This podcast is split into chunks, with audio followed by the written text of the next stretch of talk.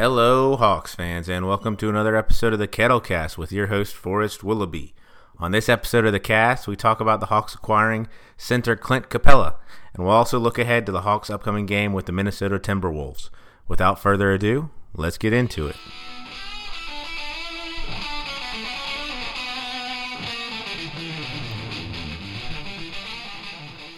Well, I woke up this morning expecting to talk about the Hawks matchup with the Minnesota Timberwolves and what going up against Karl-Anthony Towns and Andrew Wiggins would what difficulties they would present to the Hawks. And instead, there was news that a four-team trade had broken out in the NBA, including both the Minnesota Timberwolves and the Hawks, but also the Houston Rockets and the Denver Nuggets. And it's just a huge trade, especially for the Hawks the Hawks were basically able to send out Evan Turner, the Nets' first round pick they had acquired in the Taurean Prince trade, and a Golden State second round pick in 2024. And the Hawks received Clint Capela from the Houston Rockets and Nene also from the Houston Rockets.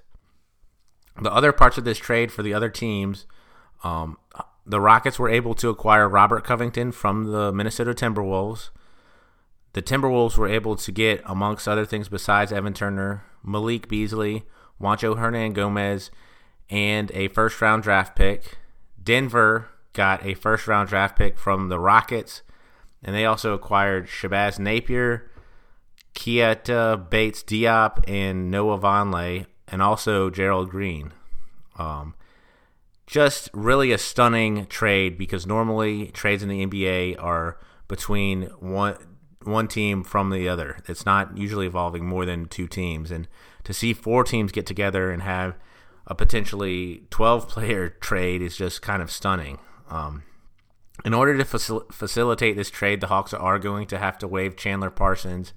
And it's kind of stunning to see after starting the year with Chandler Parsons, Evan Turner, and Allen Crabbe. N- none of those guys who were expiring deals are on the Hawks anymore. Um, and in fact, Evan Turner and Allen Crabbe are both on the same team now. But obviously, the prize for the Atlanta Hawks was center Clint Capela. And he really just kind of, you talk about a square peg that the Hawks, a square hole that the Hawks had. Clint Capela is a square peg to fill it. He is a center in every sense of the word. He is also uh, 25, almost 26 years old, and under control for or under contract for three more years after this one and so he fits sort of the Hawks timeline as well. Um, going into the season, the Hawks let Dwayne Dedmon go. Um, they made a trade for Damian Jones, and they the Hawks also didn't really do anything to uh, shore up the backup point guard position besides sign Evan or make the trade for Evan Turner.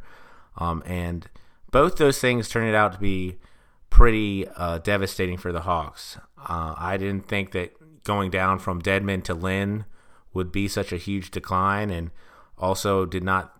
I thought maybe Kevin Huerter um, and Cam Reddish would be able to fill in for those backup point guard minutes, and that just didn't turn out to, to be the case. Now the Hawks shored up their point guard situation by not only trading for Jeff Teague, but also they've brought up Brandon Goodwin, and so now the at least point guard has seemed to be stabilized, and the Hawks really went hunting for a center to help shore up this team. And Clint Capela was amongst the best choices they had out there. They were also looking at Andre Drummond and uh, Steven Adams from the Thunder. But Clint Capela is just your classic screen and roll center. And he also has been um, a very good defender um, in his five years in Houston. To look more at Clint Capela's just stats through his first five years in the NBA, this year, he's averaging 14 points a game, 14 rebounds a game, um, about two blocks a game. He's uh, shooting 63% from the field, and that's in about 33 minutes a game. I don't think there's a center on the Hawks before we got Clint Capela that I would want playing 33 minutes a game. We had Vince Carter playing the five a little bit in the last game the Hawks played in against the Celtics. So Clint Capela is going to be a huge um, huge component of the Hawks going forward. And I think he gives the Hawks a very clear direction. And the best thing I can say about Clint Capela is that he gives the Hawks a competent baseline to start looking at some of these pieces, whether it be Trae Young, John Collins, Cam Reddish, DeAndre Hunter, Kevin Huerter. We needed to start to ha- have a be able to fully gauge how these players are playing or analyze if they're going to be part of a winning team. You have to have a competent team, just sort of a baseline team to like see what their stats would be on on you know are they lifting an average team up? Are they holding it down? So I think Clint Capela does a great job of doing that, and um, he just provides kind of at least a base level of NBA center um, in the middle for the Hawks, and that is just, I mean, that's amazing.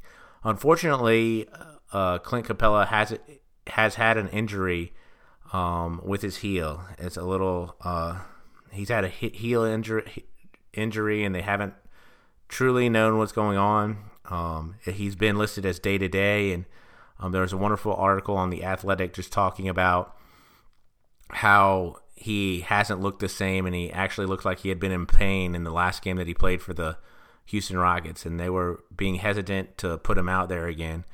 One way to look at that is that they didn't want to put him out there so he, he wouldn't get injured or more injured because they were trying to trade him. So maybe his injury isn't that severe. But also, I would hope that the Hawks are cautious in bringing him in. It would not surprise me if we didn't see Clint Capela suit up for the Hawks until after the All Star break. And while that would be, you know, really disappointing after just getting him and hoping, you know, get a little surge, see what John Collins and Trae Young can do with Clint Capela in the middle now, I think the Hawks are going to be cautious, especially now that he is under contract. Now they have a center who's under contract until 22 23, um, 2022 to 2023, that they, there is no rush really. And as long as they get some baseline of games this season and they can go through a whole offseason with him with our medical staff and in getting training with the Hawks, I think that's going to be huge. But I think the one thing you can look at this is yeah, they had to give up a couple picks. I really don't think that Golden State 2024 second round pick was anything super special, but the Nets pick is a real asset, and the Hawks gave that up. Um, the Hawks had to start trading some picks. I don't think they wanted to keep bringing in multiple rookies every season, um, even if those are quality rookies. And you don't. That's not to say you don't want to try to bring in the most talent you, as you can to your team, but there in the NBA, there's certainly a level of um, experience that's needed, and there you can't always be having rookies. And um, the Hawks are one of the youngest teams um, by minutes played in the NBA Maybe that's skewed a little bit because they play old man Vince Carter. But starting to have some guys that are all in the same course, all in the same time, um, is very good. And the Hawks being able to bring in not a super young big, but a player who kind of fits that timeline and is in a position of need is just an awesome win for the Hawks and one that I think it's okay to give up a asset such as that Nets first round pick. Um, looking at the rest of this trade, I think Robert Covington going to the Rockets is a nice move. That upgrades the core. It is now going to be really interesting to ro- watch the Rockets play. I know they also got Jordan Bell in this trade, but um, the Rockets are going to be a very small team, and they're sort of all in on you know kind of Mike D'Antoni ball and playing PJ Tucker at the center, and it's been effective. Um, I think things like this can be super effective in the regular season, and then once teams can sort of game plan for you know switching everything or, or playing against a smaller team and maybe being able to draw up plays to get the center going for the other team, it might not work as well. But I'm excited to see how it works for James James Harden, Russell Westbrook, and Mike D'Antoni.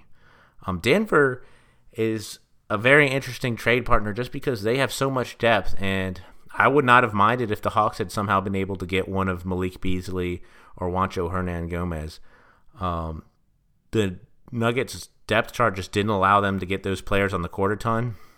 Malik Beasley is actually a kid from around Atlanta and a shooting guard, so maybe the Hawks have a glut of guards and they don't want to um, fill that up anymore. But both those players, I think, can really play, and I think the Timberwolves are doing a good job of stocking up on guys like that getting to this game tonight that the Hawks have against the Timberwolves, the Timberwolves are trading.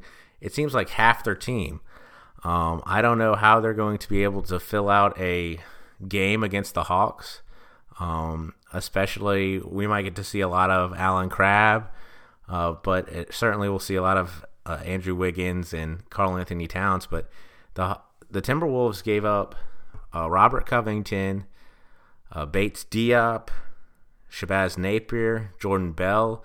Um, these were all guys that are at least like rotation quality players. They might not be the best players, but they're definitely rotation quality players. And not Noah Vonleh. I just uh, it's going to be the Hawks had a short rotation against the Celtics, and maybe they'll be, have a chance to take advantage against a team that has a smaller bench just because of this trade. But it is truly wild to see a four-team trade in the NBA, um, and for it to kind of fall so much in the favor of the Hawks and the Hawks to kind of get what they were looking for going into this trade deadline is super exciting. I can't wait for the first game where Capela is able to suit up, and you can expect a lot of lobs.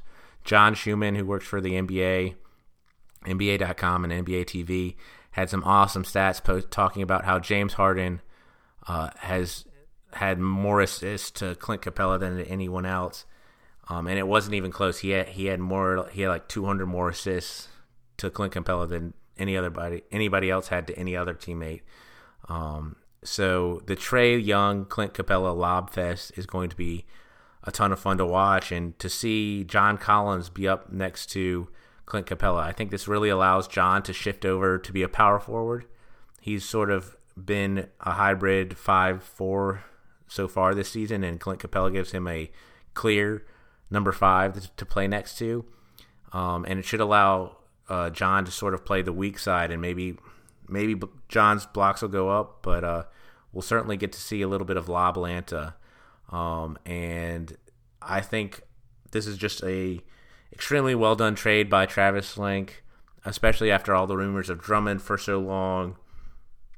Kind of a fan base that really wanted something to happen after kind of the frustrating start to the season and some of the games that didn't feel like we've been competing in competing in it was just a, a really nice kind of win for the hawks and it'll be exciting to watch this team going forward